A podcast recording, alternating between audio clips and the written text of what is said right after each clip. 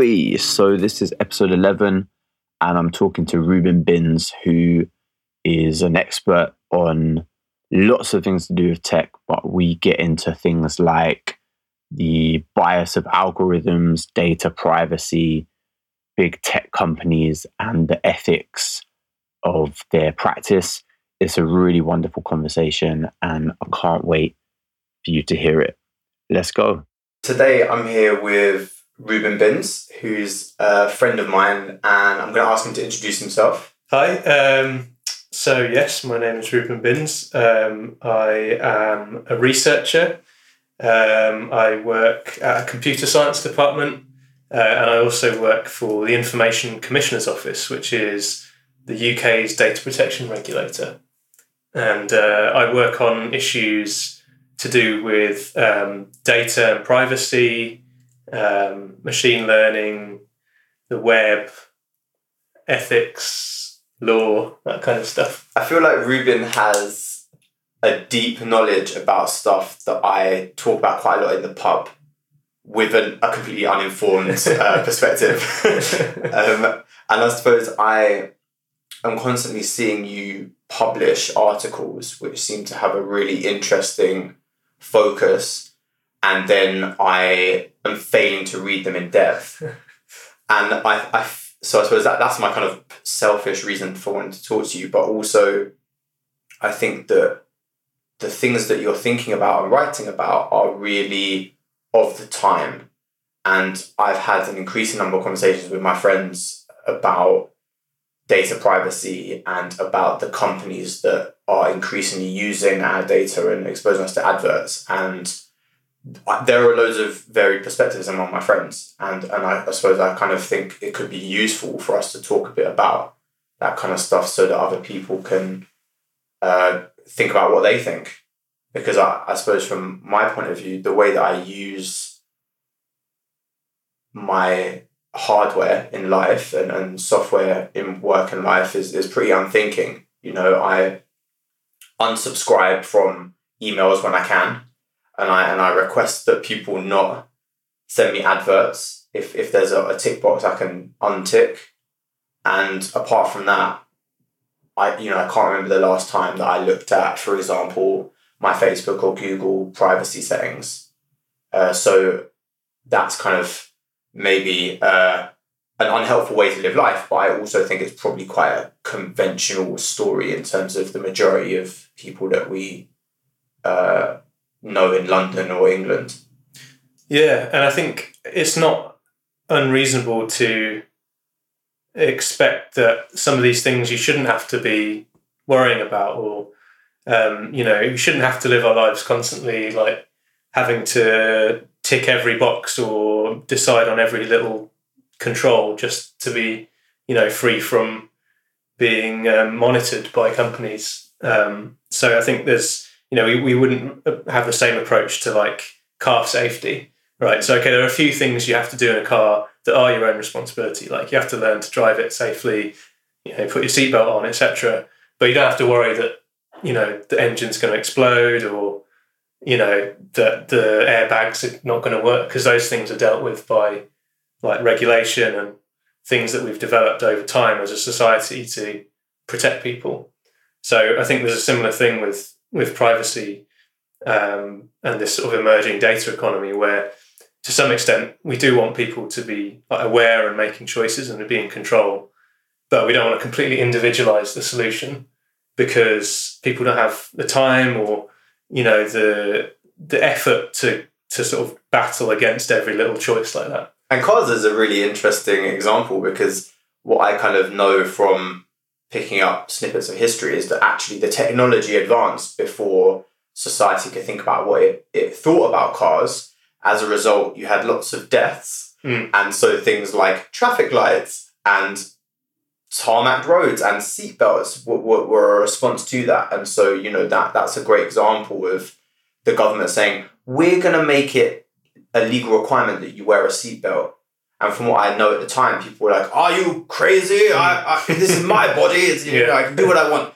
And and that, and yet now, if I don't have a seatbelt, I feel nervous. You know, Mm. I really, you know, that's something that I really want to have. Yeah. Uh, I suppose that's quite an interesting piece of progress in, in the last, what, like 60 years or something. Yeah, yeah, definitely. And I mean, you know, there are examples from that same uh, that same industry of things that went too far. So, like, I think when they first introduced cars onto the roads, the very first cars, you had to have a, a person standing in front of them with a flag, walking ahead of the car to make sure that.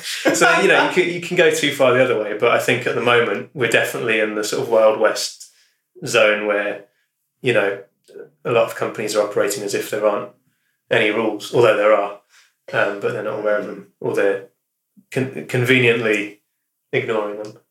Yeah, and, and I suppose you know you see that quite quite clearly with things like tax, you know, which I, I think I see more of in the papers than data. Um, although increasingly, I think with the the way in which the um, newspaper coverage around stuff like the Russian approach to social media as propaganda, it's been quite interesting to see the response from big tech companies basically being like, well, we're trying, but you know, it's hard. Mm. Um, and, and it seems to be the same with tax actually. Oh yeah, yeah, we- we're trying to pay you tax, but it's it's a really big operation paying tax for such a big company. So you Yeah. know, it's hard.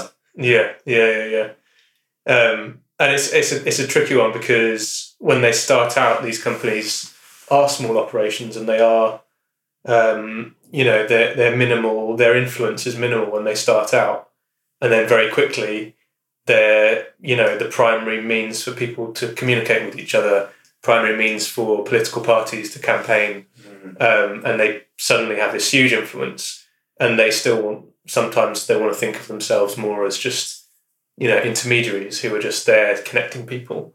Um, and it's up to people to connect in ways that are you know legal.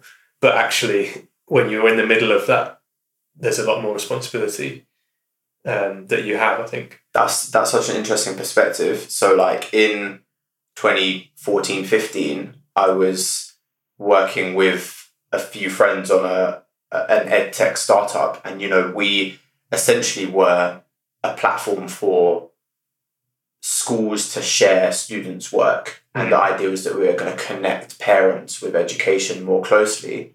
And we were kind of at this point where we were like, who's the data controller? Who's the data? Uh, oh, what's the other one? Controller. processor Yeah, okay, the data processor. And now you you know you now work for the ICO, but obviously this is a, a now closed down company, so I can say what I want. Um, but you know, we I suppose to some degree we were like, well, if we just define ourselves as the data processor and put the people who upload the content as the controllers, then that means that we have less responsibility. And you know, I don't know if that's legal or moral, but at, at our size, it seemed like quite an easy workaround. And if you kind of fast forwarded us to the size of something like Facebook, I could see how at that scale it just becomes like an inappropriate option. Yeah, yeah. And an interesting thing is, how do you define? So, so it comes down to who's in control, uh, who's deciding the means and the purposes of um, processing that data, and that actually is not something that you can contractually define. Mm. It, you could say in the contract, you make all the choices about this, but if the buttons in the platform to change things are not in the control of the nominal controller, then they're not the controller. Yeah. And so it becomes very tricky in these kind of platforms to, to detect that. And very often, it, you can't predict ahead of time who's going to be in control because they're dynamic systems that connect many different um, people and algorithms and um, you know processes which create dynamic outcomes which none none of the participants could have foreseen. Mm. So one example would be, um, let's say you're an employer, and you want to advertise a new position, um, and you want to recruit people, and let's say I am a like high heel shoe salesperson, and I want to sell high heel shoes.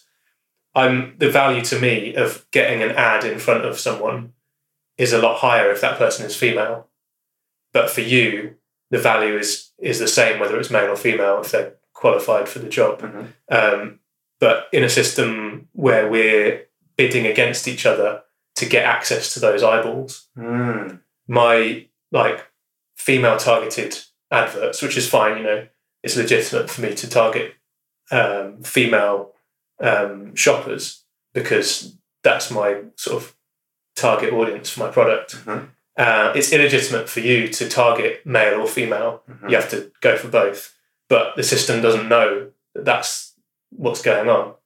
So my t- my adverts are going to get seen by um, more women, and yours are not going to get seen by women because I'm going to be out outbidding you on those impressions. So then the result is, without you even trying, you've accidentally discriminated against female applicants for your job because your your ads have only got shown to men. Okay, like so that seems like a really compelling argument for uh, more thinking around the issue. I don't actually understand part of what you said in terms of it seems like you're describing that we're competing for eyeballs. Yeah. Can you kind of break that down a bit? Yeah, so sorry, if we're two companies, how come? Is it because there's a limited amount of bandwidth or like time or how does that Yeah. work? Well, so there's a limited amount of eyeballs to show things to, right? So every time someone comes to a page, let's say it's on the web, um, every time someone comes to a page, in the split second between them requesting that page and it showing up on their screen, there'll be an automatic auction. So let's say it's a news website. They load a page about a news story. The news website then sends out a broadcast to an ad network Okay. and that ad network will have a bunch of clients who have um, strategies for bidding to show adverts to people. So I might have, you know, a budget that says I want to find people who like high heel shoes. You have a budget that says I want to find people that might be good for this job. And in a split second, I'll say, well, my maximum price to reach these people is, you know, 3p and yours is 2.5p then I'm going to win that auction.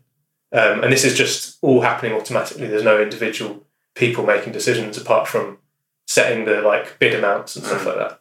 And so in that situation, the high heeled salesperson has bid 3p for female eyes. Yeah, So does that mean that if a male internet surfer yeah, comes to that page, it's more likely that my uh, employment advert is Yeah. going to be seen by a, a male eye? yeah, yeah. Because my because my strategy is well, no, I don't. If it, if it's if it, the visitor to the website is is male, then don't bother bidding. Okay, For you, it's like don't mind if it's male or female, and you'll win the auction. that's really interesting. And so I suppose, you know, we it would be really cool to see like a breakdown of the most commonly targeted demographics for Yeah, products um, and the budgets because that would kind of let us understand a bit more about um, which groups might not be seeing stuff that are kind of nominally uh, aimed at everybody. Yeah, and then you also get like it's very similar to retail. And like, imagine you've got a bunch of product, a bunch of stock that you can't get rid of, so it goes in the bargain bin, Bargain bucket. right? So it's the same with this. So let's say I have a website that not many people visit, or the kinds of people that visit it are not very profitable to advertise to. Then, and let's say the advertiser is a charity who doesn't have much money, they'll get the, the bargain basement ad impressions. Hmm. So there, so if you go to a, a website which which is visited by people who don't normally click on adverts, then that would be really cheap. So you might see a bunch of charity adverts because they're not putting enough money in to get shown on the more profitable Mm. places. So that's just an example where you know there's no individual malice on anyone's part, but because there isn't um, sort of understanding the issue, understanding the whole complex interaction of different actors and different algorithms, we don't get to sort of predict that those problems are going to arise ahead of time. So you kind of need to have controls either at the level of the ad network or maybe controls that, that you as the employer would have to ensure that you get sort of equal coverage of your advert. Mm. Yeah, that that's such an interesting dynamic. I I wonder if you know about how that compares to like TV adverts. So you know, for example, if I'm an ad company and there's a program which is particularly viewed by a certain demographic, I might kind of aim for that slot. Um, so let's say it's you know, educating Essex, and I'm like, I want to advertise my amazing marker pen for teachers or whatever. Um, so I might really go for that slot. Hmm. Did, I suppose like how does that compare in contrast to what you're describing? Like, Well, I think yeah, to some extent you can you can make the same argument. Like if if advertisers go by so they call it contextual advertising. So it's where you target to the content rather than to the person. So in the old in, in TV advertising, magazine advertising, that's how you do it. In the modern day, you don't have to find the person through the content because if I'm let's say I look at I look at like cars on one website and then I go to another website and I'm looking at politics. If you, given the way that advertising technology works on the web and on mobile, if you've dropped a cookie, which is like a, a little sort of file that you put on my computer that basically has a record of the web, websites that I'm visiting, and then I go to another website and look at something different, you can still see that I was looking at cars, even though I'm now looking at politics. Mm. So there's the personal targeting involved that means that you don't have to go by content. got you. So it's actually a, com- it's a completely different ball game in terms of you're not using content to differentiate your your market. You're just using someone's history. Exactly. Yeah. Mm. So I think that's the main difference. But it also it, it changes things a lot because if you think about it in the past, if you wanted to find, let's say you wanted to target adverts at Financial Times readers because they're you know a bit more wealthy than you know other readers of other magazines, um, you'd have to go to the Financial Times and put your advert in the magazine or on the website. Mm. Um, nowadays, you can find Financial Times readers when they're on wikihow.com or when they're on YouTube or, Mm. or whatever, and that's not necessarily going to cost you as much. But it means that the sort of kudos, the brand that the FT have built up, the money that they can make from that is being leaked to Mm. other places. Yeah. I mean, yeah, and I, and I don't feel bad for the FT, but, I, but Yeah. obviously the principle there is, is, is kind of quite uh, an interesting one. I, I suppose playing devil's advocate, like, what's the problem with that? Like, if I if I like certain stuff and and you know you're making it easier for me to find that stuff, why you know why why is there an issue there? in terms of personalization, like it's, let's say, so use the argument: if you send me stuff that's more personalized, it'll be more relevant.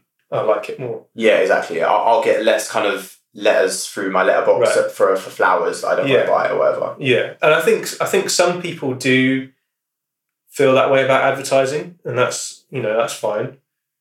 But when I ask those people, okay, but do you actually click on adverts? Not many of them do. Like, not many people actually go, oh, let me see what the advert is on this page because it's going to be really targeted, and I might want to buy the thing. But Mm. yeah, most people, if you want something, you go and get it. Like you, you search for it. You, you know, there aren't. But then you know the the alternative sort of argument be well, there's a lot of stuff that we don't know we want until we see an advert for it. Mm. But um, yeah, um, it's an interesting sort of psychological question. Like how does how does um, sort of our consumer behavior, our desire for new stuff, where does that come from? Does it come from like subtle cues of things that we see? Does it come from peers? Does it come from you know culture more generally? Yeah. Um, I mean, it's, it's yeah. a massive question, and I, I've I've had some really powerful moments where the the kind of influence of adverts have been felt, and you know, uh, my fa- my favorite one that just popped into my head is uh, my favorite because it doesn't involve an, an advert; it involves social media, which is you know I think interesting in itself. So my cousin put up on his Instagram stories that he was so excited about eating this Domino's pizza. and there was something about this Domino's pizza that looked so tasty. And and so for the next few days I didn't just want a pizza. I specifically wanted a Domino's pizza. And it was just so bizarre to me because you know I and I do like pizza. So you know obviously they hadn't convinced me to start eating pizza but I was specifically after this Domino's pizza and I can't, I can't even remember the last time I had Domino's pizza I don't I don't even think about Domino's as a brand, right? But th- then for like days I wanted this Domino's pizza, and I fucking bought my Domino's pizza and I ate it. You know, and and so yeah, there there was something there around um, just putting that in my mind, and it it felt it felt really weird because suddenly I was thinking about something I had never thought about before. Mm. Um, and so then the question is, did you enjoy? Did you enjoy the pizza? Did you endorse the fact that you'd been maybe influenced into buying it? Was it overall like a good thing, or is it? I guess I'm wondering like if it's if it operates like that and we buy stuff and we like it, then yeah, maybe what's the problem? But I've, if you say it feels weird, maybe it's there's something else going on. Yeah, well, I mean, emotionally, it felt weird, and equally, it felt satisfying eating it. So I don't, Yeah. I don't know. but I was, I was talking with my friend Josh about this the other day because he, so he has quite a different view to me uh, about the subject. But something I was saying to him was that if I leave the house, you know, I start my day. I, I've left the house. I've eaten. I've had a coffee. I'm going. I'm going to work. I'm in this kind of active living life mode, and okay, I might see some adverts on the bus, or you know, th- there's a kind of a, a window of time when I'm being exposed to adverts in between, you know, my front door and, and where I, where I'm going to work that day. But the thing that I think I feel uncomfortable about is that I'm also being exposed to adverts at times when I'm more vulnerable because I'm more tired Mm. or maybe I'm more stressed or I'm hungry. You know, I'm I'm physiologically in a less secure place, and I, and I wonder if that means that I'm more susceptible to adverts at those times. Uh, and at the very least, it feels ethically a bit weird that I should be fair game at nine thirty p.m. when I'm in bed and you know looking looking forward to going to sleep to an advert as you know when I'm when it's like nine thirty a.m. and I'm I'm awake and I'm alert. You know. Mm, mm. Yeah, and I mean, if you take it to its extreme, this argument. So we, you know, many of us experience these kind of, you know, moments of weakness and conflict in our daily lives. But if you take it to an extreme, look at something like um, gambling. So gambling, if you if you have problem gamblers, then they're constantly in this vulnerable position. And if you're if you're a sort of evil gambling company, then you want to find those people because they're always in that position. Um, so that's an area where even stronger regulation has been put in place, and um, for things like fixed odds betting terminals, um, there's a lot of work looking at how can we, based on the, the way that people are interacting with this machine, can we identify if they're a problem gambler or not?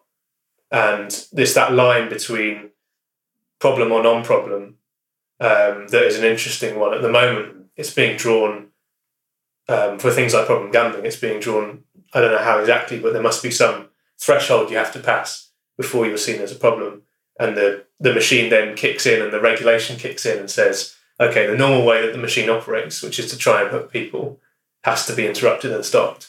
But we're not there with general advertising, I guess, because people don't think of the harm as being significant enough.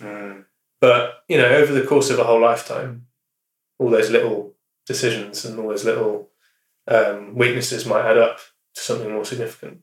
And I think that there's a there's a question there around how we view addiction, Mm. um, and you know, I suppose I'm thinking about building up a tolerance, and I can't remember the other component to it, but anyway, um, if we have intrusive thoughts about a particular brand or item or, or you know whatever, you know, would we regard that as a kind of as an addictive behavior? I don't, I don't know, but but it's interesting that we don't trust presumably the gambling company Mm. to self-regulate because Mm. you know their gambling companies are going to try and get the most money out of someone as possible right so to ask them to then find and, and, and respect this bright line for a, a problem gambler would seem to be counterintuitive is that kind of how it works or is there a third party that Well, I, th- I think I'm not an expert on gambling regulation, but I think I think there are different models, right? So there's there's kind of um, no regulation.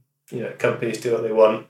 There's like self-regulation where companies say, you know, here's we think that there are issues, there are problems, but if you just trust us, we can come up with our own rules that will be sensible.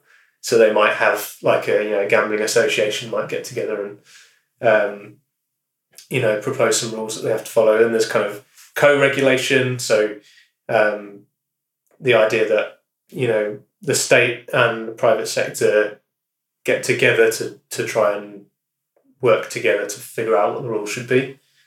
Um, then you've got sort of traditional regulation, which is like command and control, where every thing that's allowed is said to be allowed by the state and by regulation, and everything that isn't is not. Um, and where are we at in terms of online advertising now? That's a good question. So I mean, there's it kind of touches on on different areas. So where I what I work on is more in data protection, which is around how is it has to be around how the data is used and how the data might be used to undermine um, someone's privacy or in some cases other fundamental rights.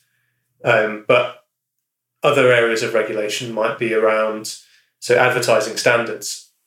Is the content of the advertisement um, fit for is it is it lying about the product? Is it kind of um, offensive or is it you know so those so those different areas of regulation will work in different ways.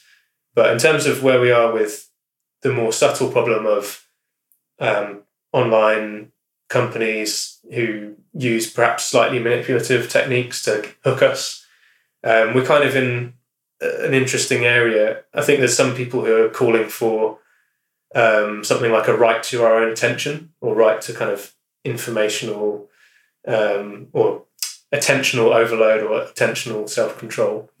Um, and we've got a PhD student um, at Oxford who is um, he's called Ulrik Lyngs. He's working on um, trying to apply traditional models of self regulation from psychology into this online space to think about all, all the different ways that you can design a product, how are they triggering different um, mechanisms that we have in our brain for self control, uh, how are they undermining them, and then there's this new world of of tools that's opening up that claims to help people with their self control. So things like the Facebook newsfeed eradicator. So that basically, if you install that plugin on your on your browser, it will remove the Facebook newsfeed. So if you need to go on Facebook to message someone, or you need to go on Facebook to check an event, you're not going to be confronted with a newsfeed of distracting material. It'll just be removed, and you can turn it on if you want to see it. But if you don't, it's not going to interrupt you. Mm. So this kind of world of self control is quite interesting.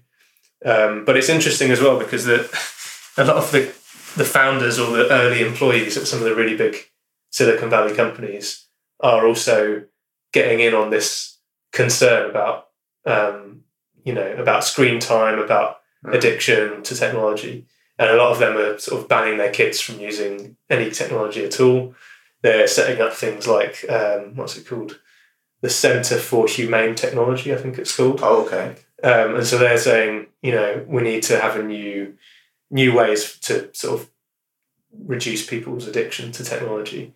But I think that's interesting because it's coming out of that Silicon Valley world where these technologies were were sort of um, made popular, and it's interesting that the framing of it is around um, attention as this resource that is kind of there to be protected as an asset.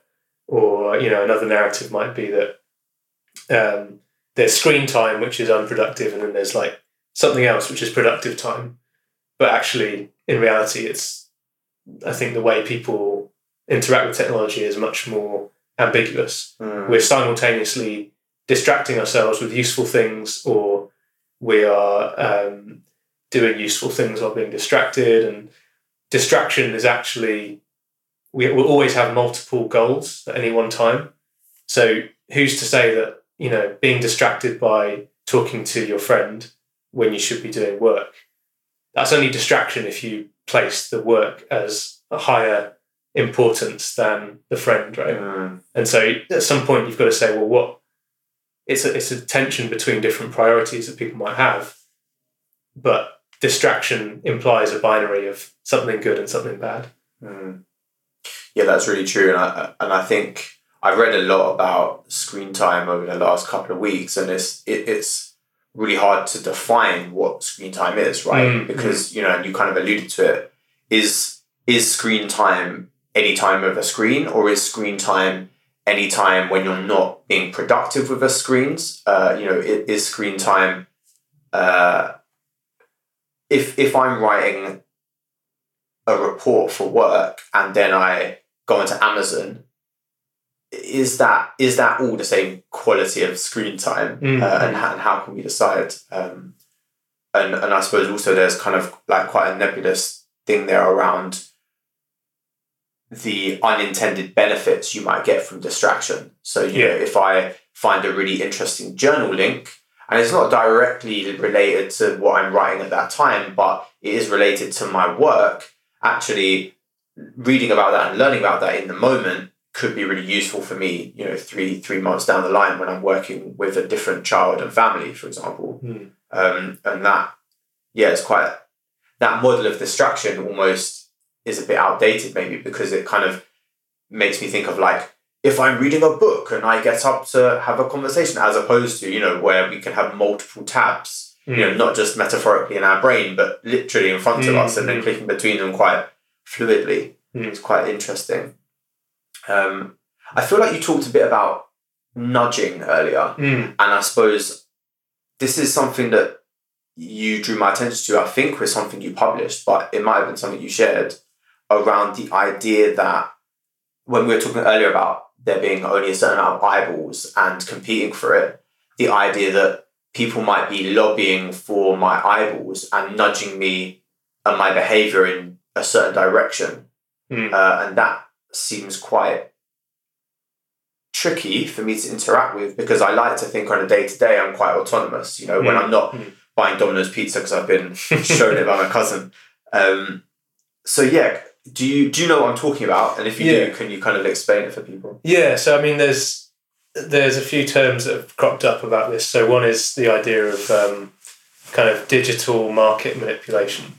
So rather than so we so people manipulate markets in all kinds of ways, um, but having access to all of this data about how we behave and being able to sort of identify biases or weaknesses that people might have and then exploit that. That's one kind of term. The other term is like coming more from the sort of um, interaction design world, which is around dark nudges or dark patterns. So they have this notion of like design patterns, which is like you know a form with a with a send button would be like a design pattern, but um, dark, dark patterns refers to um, you know one one one in, instance of that would be um, a, a box that's pre-ticked and the the tick if you you tick the box if you want to do the thing that you don't really want to do right? So that would be a dark pattern where the box is pre-ticked. Um, so those kinds of things coming from the design perspective um, and yeah the idea is that there, there might be something that you don't really want to do but the, the way that the system is designed it's it's nudging you towards that thing and the, the notion of a nudge is quite a sort of vague one um, but it was popularized by, the- by the book uh, Nudge by um, Cass Sunstein and Richard Thaler. Um, and that basically was a pitch to policymakers to say, look, you know, you don't need to spend money to get better outcomes. What you need to do is change the way that people interact with things. So change the defaults on the pension form. Uh, put a little picture of a of a of a, a fly in the urinal so that people aim at it and don't splash around the sides. That's another example from that book. Or put the healthy food at eye level because people will buy more of it. Mm. So they, these kind of tweaks to the choice architecture that people face. Um, but obviously, all those techniques can be repurposed for all kinds of different ends. So if you're if you're a company that wants to make money, then you can employ the same techniques to to do that.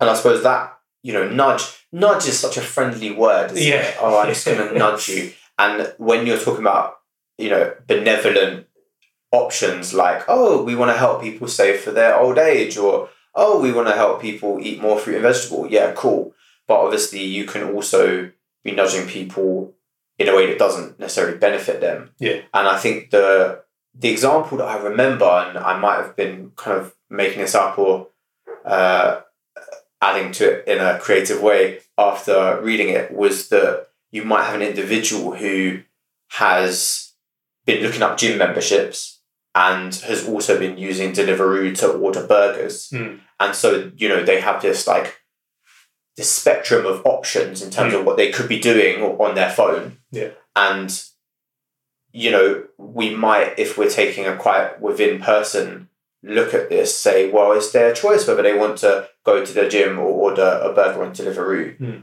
But what I feel like we're getting at is that actually the phone might not be an objective tool that they're using. It might also be nudging them in in a direction. Is that kind of vaguely? Yeah, yeah, yeah. So we so I, I wrote this um, paper with, with some of my colleagues, which was which was quite a fun sort of exploration of some of these ideas. So we were thinking, well, what if you were genuinely, if you really, really, really wanted to do what people was best for people or what people most wanted, and you wanted to say we don't we don't want to just like measure people's behavior and then give them more of what they did in the past. We want to give them what they really want or maybe what they really need or or something. Um, so like, how would you do that? What what kinds of things could you do? Um, and it just turns out to be really really difficult to work out what would count as a genuine desire or a, a real preference because the whole notion of preference is something that's continuously constructed it's a process and you can never be sure that you've really captured what someone really wanted Yeah. because people are, are complicated, conflicted. Um, and so, you know, you could measure people's behavior. You could try and uh, put people through a process where you uh, inform them of all the facts and you allow them to consider the range of different kind of moral positions that they might take on something. And then you could see what they say. And then you could try and use that to predict in general, if people start out with these beliefs and then you inform them, then they end up in this place. Mm. And then you could use that to sort of predict for other people what they would, would really want. But is that really giving them what they really want? Because they're still the person that they are in that present moment. So, yeah, it kind of ends up being this impossible task of trying to figure out what people really want. And I think it's easier for people to think in terms of, well, if something is manipulating me in any way, then that's bad. But when you really scratch beneath the surface, everything is some form of manipulation. Mm. So I guess it's about what what kinds of manipulation you feel comfortable with, and I think um, for some people at least, it's um, it's a question of if someone's profiting from manipulating me, then that's something I have a concern with. If it's just that you know you're influenced by the people you're around, your family, you, the culture that you live in, then that's something that people are more willing to endorse and go along with. Mm. And you know, it might be lots of my preferences are not rational, um, but they are my preferences just because of habit. And as long as they're not harming anyone, then it's it's something that I can endorse. I don't have to resist. I don't have to be like, you know, every single thing that might influence me isn't, you know, necessarily bad. Mm. Yeah, I, I mean, you just made me think of some classic psychology experiments about choice and humans are really bad at making choices Mm. basically Mm. um, you know so i think i'm digging back to my a level psychology here but you know there, there's one around a set of levers and railway tracks and you know you you essentially can direct the train onto track a or track b and on track one of the tracks has a person tied down and it's about you know how many people are going to die if you act or don't act and you know what they saw is that people were less likely to make the harmful choice if they had to actively do it they were also less likely to make the ethical choice if they had to actively do it as opposed to you know just letting the train run its course and Mm. you know what was interesting about that is it kind of shows how many um, best fit you know thoughts we we use like heuristics in terms of like ah it's probably good enough Mm. um, and so on a day to day we're doing the same thing right in terms of our attention like Mm. you know our brain is not showing us all of the sensory stimulus that we're perceiving Mm. uh, so in a sense we are um, we are already uh, not we're already being nudged Mm. is, what, is Mm. what I'm getting at except it's Yeah. no one else is profiting Yeah, yeah, exactly. And I mean, you know, you could you could if you wanted to, you could recast everything in, in, as a nudge. So you could say, you know, even the even the Buddhist monk who's you know deep in thought um, not deep, but deep in observing his own thoughts. Right? he's that's he's still, um, you know, he's still not in control of the process of of the thoughts that come to him. So it's still kind of like a you can go underneath the surface, but eventually it's all there's it, there's one form of influence or another. Mm. Yeah. Um, so then it comes down to like trying to locate the the self, which I guess is what the Buddhists don't. believe. Yeah. But I'm definitely outside of my area of knowledge now. And I mean, yeah, I, I can't I can't talk about the self or Buddhism either. So something that I feel like I've read a few articles about recently is the idea that algorithms might be biased in some way. So, you know, the idea of um, recruitment algorithms or, you know, being racist or sexist. And, and I suppose we've kind of touched upon that a little bit with the idea of, you know, there, there only being so many eyeballs out there. Mm. But I, I kind of feel like you might know a bit about algorithm design and be able to help us think about that because I find it quite hard when I read an article. It always seems quite compelling because the Mm. person knows more about it than me. And then I read an article with the opposite point, and that is also compelling. And so Mm. I kind of don't really know whether this is a thing, you know? Yeah, yeah. Well, I mean, there was a recent thing with um, that uh, American congresswoman, um, Alexandra Ocasio Cortez. I think She's she's such a don. She's great. She's great. So she so she was being interviewed by someone. She was talking about facial recognition algorithms and how they can be biased. And then some right wing pundit was like, "Duh, you can't have it's it's all based on math, so it can't be biased." And then you know. Uh, people that have been working on these issues for a while, like, no, actually, yes, she's completely correct. So, so it's it's difficult because we have so many different ways of understanding what we mean by bias, what we mean by discrimination.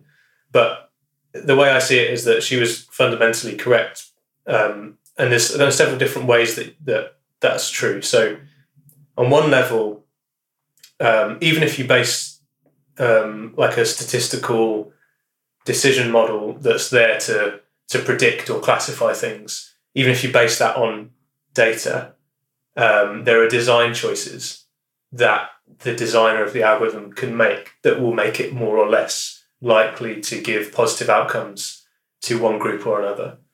Um, but even if you have a completely um, unbiased human designer, which is probably impossible, but just for the sake of argument, imagine you did, the data itself may be biased. And there's kind of two ways that the data itself can be biased. So one is um, if you're from a minority population, then there'll be less data on people like you. So a model that's designed to fit the whole population will perform better on the groups that where there's more of them. Mm. Um, so it will be less predictively accurate potentially. So that's one form of bias. So even if the data is all correct and um, representative of the population as it exists, the decision model you get out or the prediction or classification model could be less accurate simply because there's less data. Mm. Alternatively, the data could reflect real world social discrimination or you know like secondary indirect discrimination. So if we're looking at um, you know um, let's say hiring, it's a hiring algorithm that's there to work out which people to invite to the interview based on their CVs, and you train it based on data of previous employees. And let's say the previous employees are you know working in a restaurant or they're salespeople, and they are um, selling to racist or sexist customers. Their sales figures are going to take a slight hit if they're if they're having to sell stuff to people who don't like them. Mhm. But that data, the data that you collect on sales figures, won't know that that's why they were, you know, not selling as much as they could have done.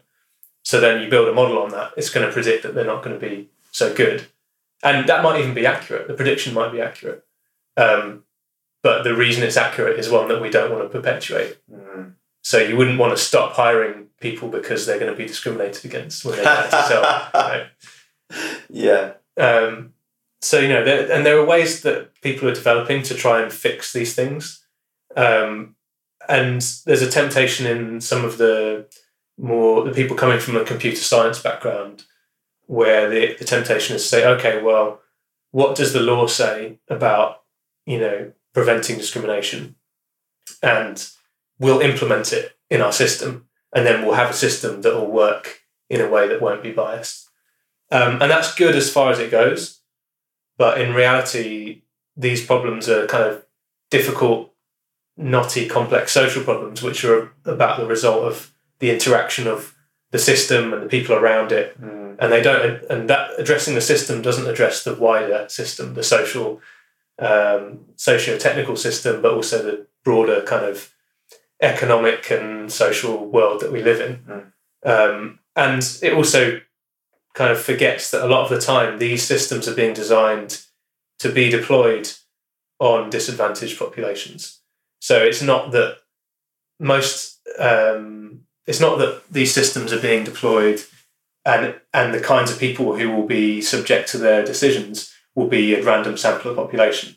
So if it's an immigration system that's designed to work out who's uh, who's allowed to come into the country, the kinds of people who are who are subject to that system are more likely to be disadvantaged anyway. Or if it's a if it's a a, um, a loan a, a payday loan company that wants to work out who to give loans to, the people that are applying for those loans in the first place are already disadvantaged. Mhm. So you could have a completely unbiased or, or completely gender, race, religion, etc. unbiased system, but you know if it's Wonga, it's still going to be a problematic system. Mm. So you could say our model is really fair, but the economic situation that that they're imposing on people isn't fair. Yeah, uh, that's a really great breakdown because I suppose it it helped me understand the different levels of how something could be biased, but equally, even if something's not biased, it might be that the system is being applied in a biased way, Yeah. um, or or not being applied uh, across all across all groups, which is a nice way to think about it. You you also, I mean, and this might not be a question that you can answer, um, but I'm going to ask you just because you're talking about statistical models.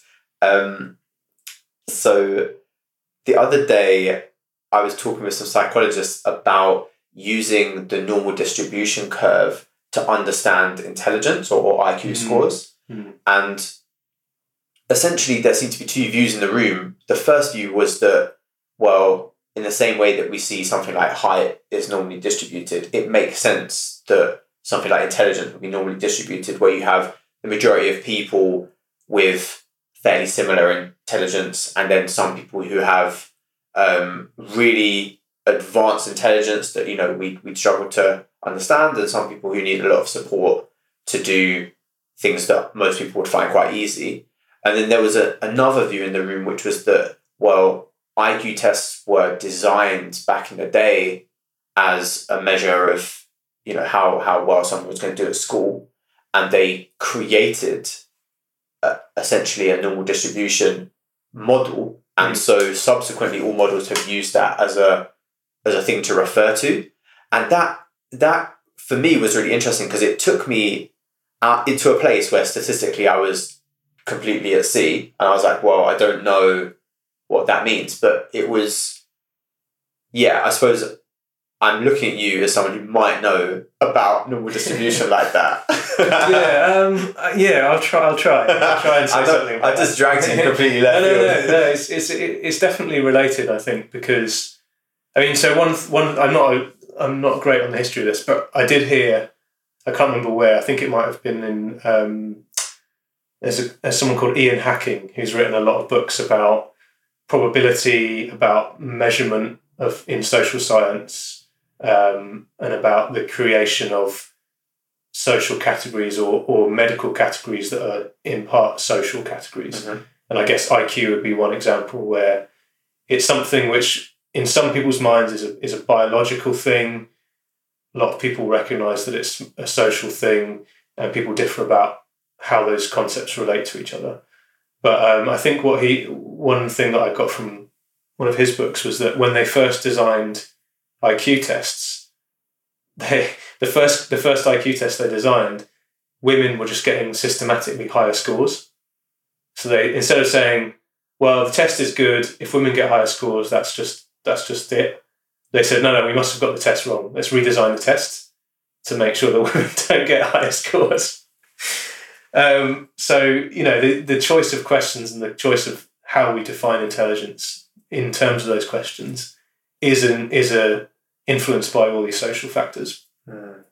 If it had been the other way around and the first IQ test they designed had, had meant that men got higher scores, probably they wouldn't have gone back and redesigned it, right? Because the assumption was already that probably amongst of those people that men were more naturally intelligent or something.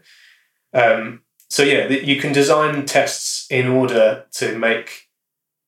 You can design any test so that people will fall on a normal distribution, and that's useful for all kinds of reasons because it helps to systematize how we treat people, how we segregate people, um, and you know, in some cases, it's really useful, right? If you know, in if you have um, you know a chemical imbalance in your brain and you want to be prescribed drugs that are going to help you, it helps if you can separate people into different pockets and uh, enable all of the administration that goes on around that to happen. So statistics and statistical models can be useful for that kind of reason, but they can also be really abused for the same reasons. Um, and I think we often fall into like essentialist thinking or biological thinking when we're dealing with categories which are there for social reasons, or at least partly for social reasons. So we have we have these categories in order to organize a social world. And it might be that some categories allow us to organize it in more efficient ways or in ways that are that favor some kinds of ideologies or, or whatever. But fundamentally, it's you know you can always redesign these tests in different ways. You can always define these concepts in different ways. Um, but we tend to start with these social concepts like IQ or like you know folk concepts of of how people are, uh, and that might be like gender binaries. We have these folk concepts, and then we'll design statistical tests to kind of confirm them. And you see this with um, in the debates about IQ differences between protected characteristics like gender, like race, etc., where the idea is, well, yeah, of course, you know, that you know, it's not surprising that there are like differences between men and women in in different tasks, right? But we've already by saying by looking at differences between men and women, we've already decided that that's the category that's important. Um, and it's the same with um, with with uh, discussions of race and IQ. If you're studying that, you're you're already pretending or accepting that race is a biological category that we can analyze in that way, mm. when actually it's a social category. And you know, it, everyone knows that IQ is not something that is. Um, well, not everyone knows that. Sorry, but there's a there's a strong argument that IQ is designed for all kinds of social purposes, and that if we if we organise the world a different way, if we thought about these fundamental concepts in a different way, the test would be different. So yeah, yeah, um, yeah. There's so much there. I think, uh, yes, I mean something something that I think became clearer during listening to you there was that actually I want to do a podcast about intelligence generally. Mm-hmm. Um, that there are such different views on intelligence mm. um, and how we view that. I think that what you're saying about social categories is really interesting. Um, I think that something that I am yet to kind of wrangle out from a statistical point of view is that a lot of the cognitive assessments I use in my work are normed using other statistical statistical mm. models from cognitive assessments. Mm. So it seems very self-referential. You know, like the latest um, Wechsler intelligence test will be normed using the previous Wechsler intelligence test, mm. and so I don't you know, and that kind of makes sense if we assume the last intelligence test was an accurate mm. measure of different cognitive abilities and could produce a, you know, a meaningful IQ score. But if it couldn't, or it or it was biased in a way that you've described in terms of, you know, coming from a, a deductive social kind of point of view, then we're just kind of perpetuating this mm. this line of thinking without really interrogating it properly, mm. uh, which is yeah, which is something that I think I need to think about. Um, I'm I'm not even going to open up all of the cans of worms that you, that you put in front of me about um, race and, and gender and IQ. I think that there's so much there, but it is it was really interesting to hear you talk about how when you're designing tests, you have to make some social choices simply because that's just how it works. Like it's kind of built into the process, right? Mm. Uh, and and it it actually seemed kind of analogous to what you're describing in terms of the algorithm design, right? Yeah. That you have to make some social choices, um, and Mm. intelligence test design uh, will have made those choices. Uh, it's interesting to think that those choices might have been made in the 1900s, Mm. and and we're still kind of referring to them as kind Yeah. of ways to norm our tests now. Yeah. Um, I'm sure there are lots of psychologists who'll be shouting at their headphones that that's not the case, but that's kind of an interesting thing to think about. I think as we kind of move into the end part of our conversation, I'd, I'd kind of am curious whether, as a layperson, me who uses technology, smartphone, laptop, etc., there are pieces of advice you'd give me or sources that I could use to educate myself in terms of basically being a bit more aware or safe.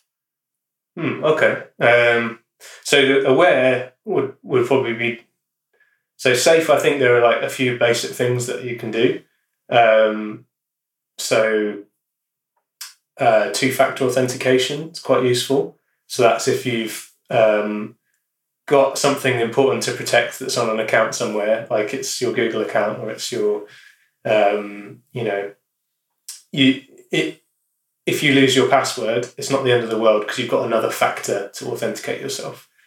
Um, and a simple one is using an SMS system, um, which is which is okay, but it's not great because it's quite easy to to basically take control of someone's phone number. So if someone's got your password and then they know your phone number, they can intercept your SMS. So you'd get this extra token that would come to your SMS, except someone might be able to intercept that. Hmm. So things like you can use um, authenticator apps, which are on your phone, which are more secure, or you could use um, what's called a YubiKey, which is like a little USB key Huh. that has a token on it.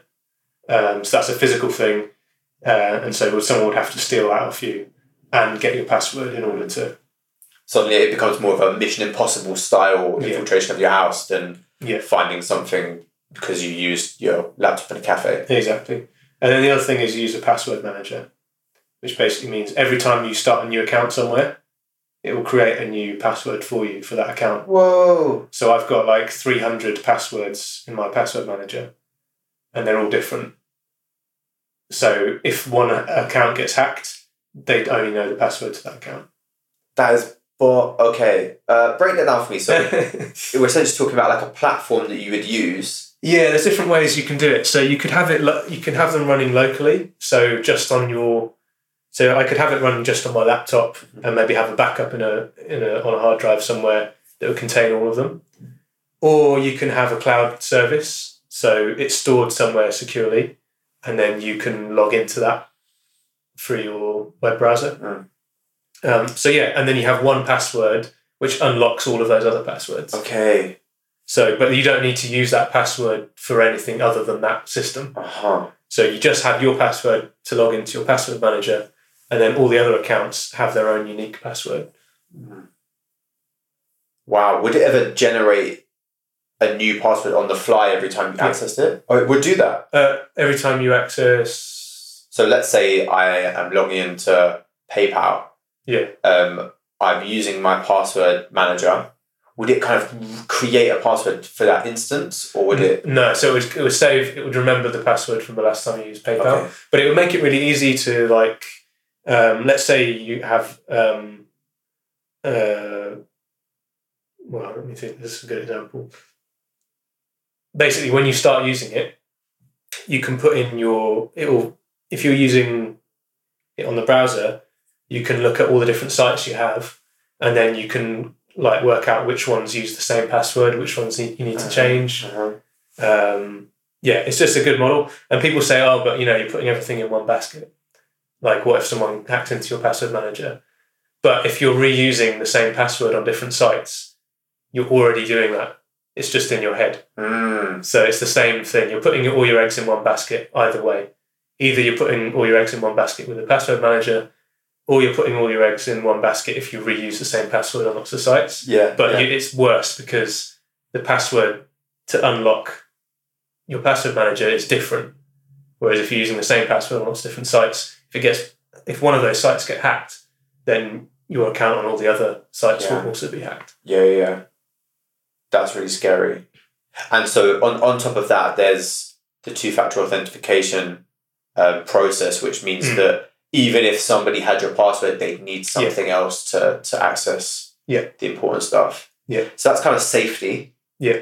Um, I suppose awareness, man, that, I, I, that's quite a nebulous uh, concept to give you, but I suppose I mean at the moment, I don't really know what I should be thinking about in terms of my data or the way that I receive adverts or anything like that. It, it, are there maybe some blogs or Um, what would I recommend? So much good stuff out there Hmm. that it's it's difficult to to pinpoint any one thing.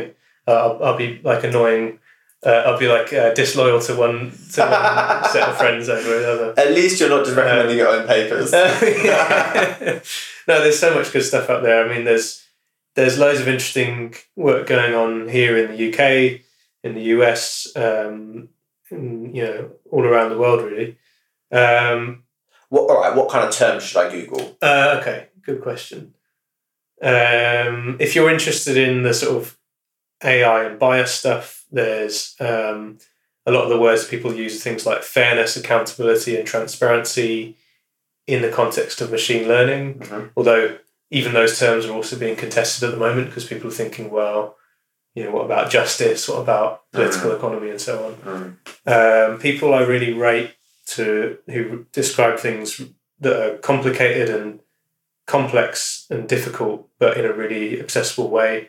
Um, there's a academic and journalist called Zeynep Tufekci, I think is how you say her name. Okay. Um, she writes really good stuff. Um, yeah, check her out. She's good on all the things we've been talking about: bias, security, etc. Um, yeah, I, uh, I'll leave it at that. I think. Cool. And if people want to find you, where can they find you? Um, on Twitter, I am at RDBINNS. Um, that's probably the best place, or just Google my name because I'm fairly uh, search engine optimized. Um, Great. Yeah. There's one other Reuben Binns who's a window cleaner from Peterborough. Fair play. I mean, he also might be dealing with transparency. Yeah, yeah, yeah. very good, very good. and that was that. Um, it was so lovely to talk to Reuben, and he was really kind with his time, and I felt like we had a really genuine conversation. He really helped me to think more about areas simply because he knew so much more than me about the topics. So I'm really thankful for that. Please let me know what you think. Um, please share the episode with people you think might find it interesting and subscribe to the podcast if you haven't. Uh, lastly, you can contact us in the show notes, and there's a new Sizzle Twitter at the Sizzle Pod, which I'll be using to share information about guests and episodes. So follow that and stay in the loop. All right, love.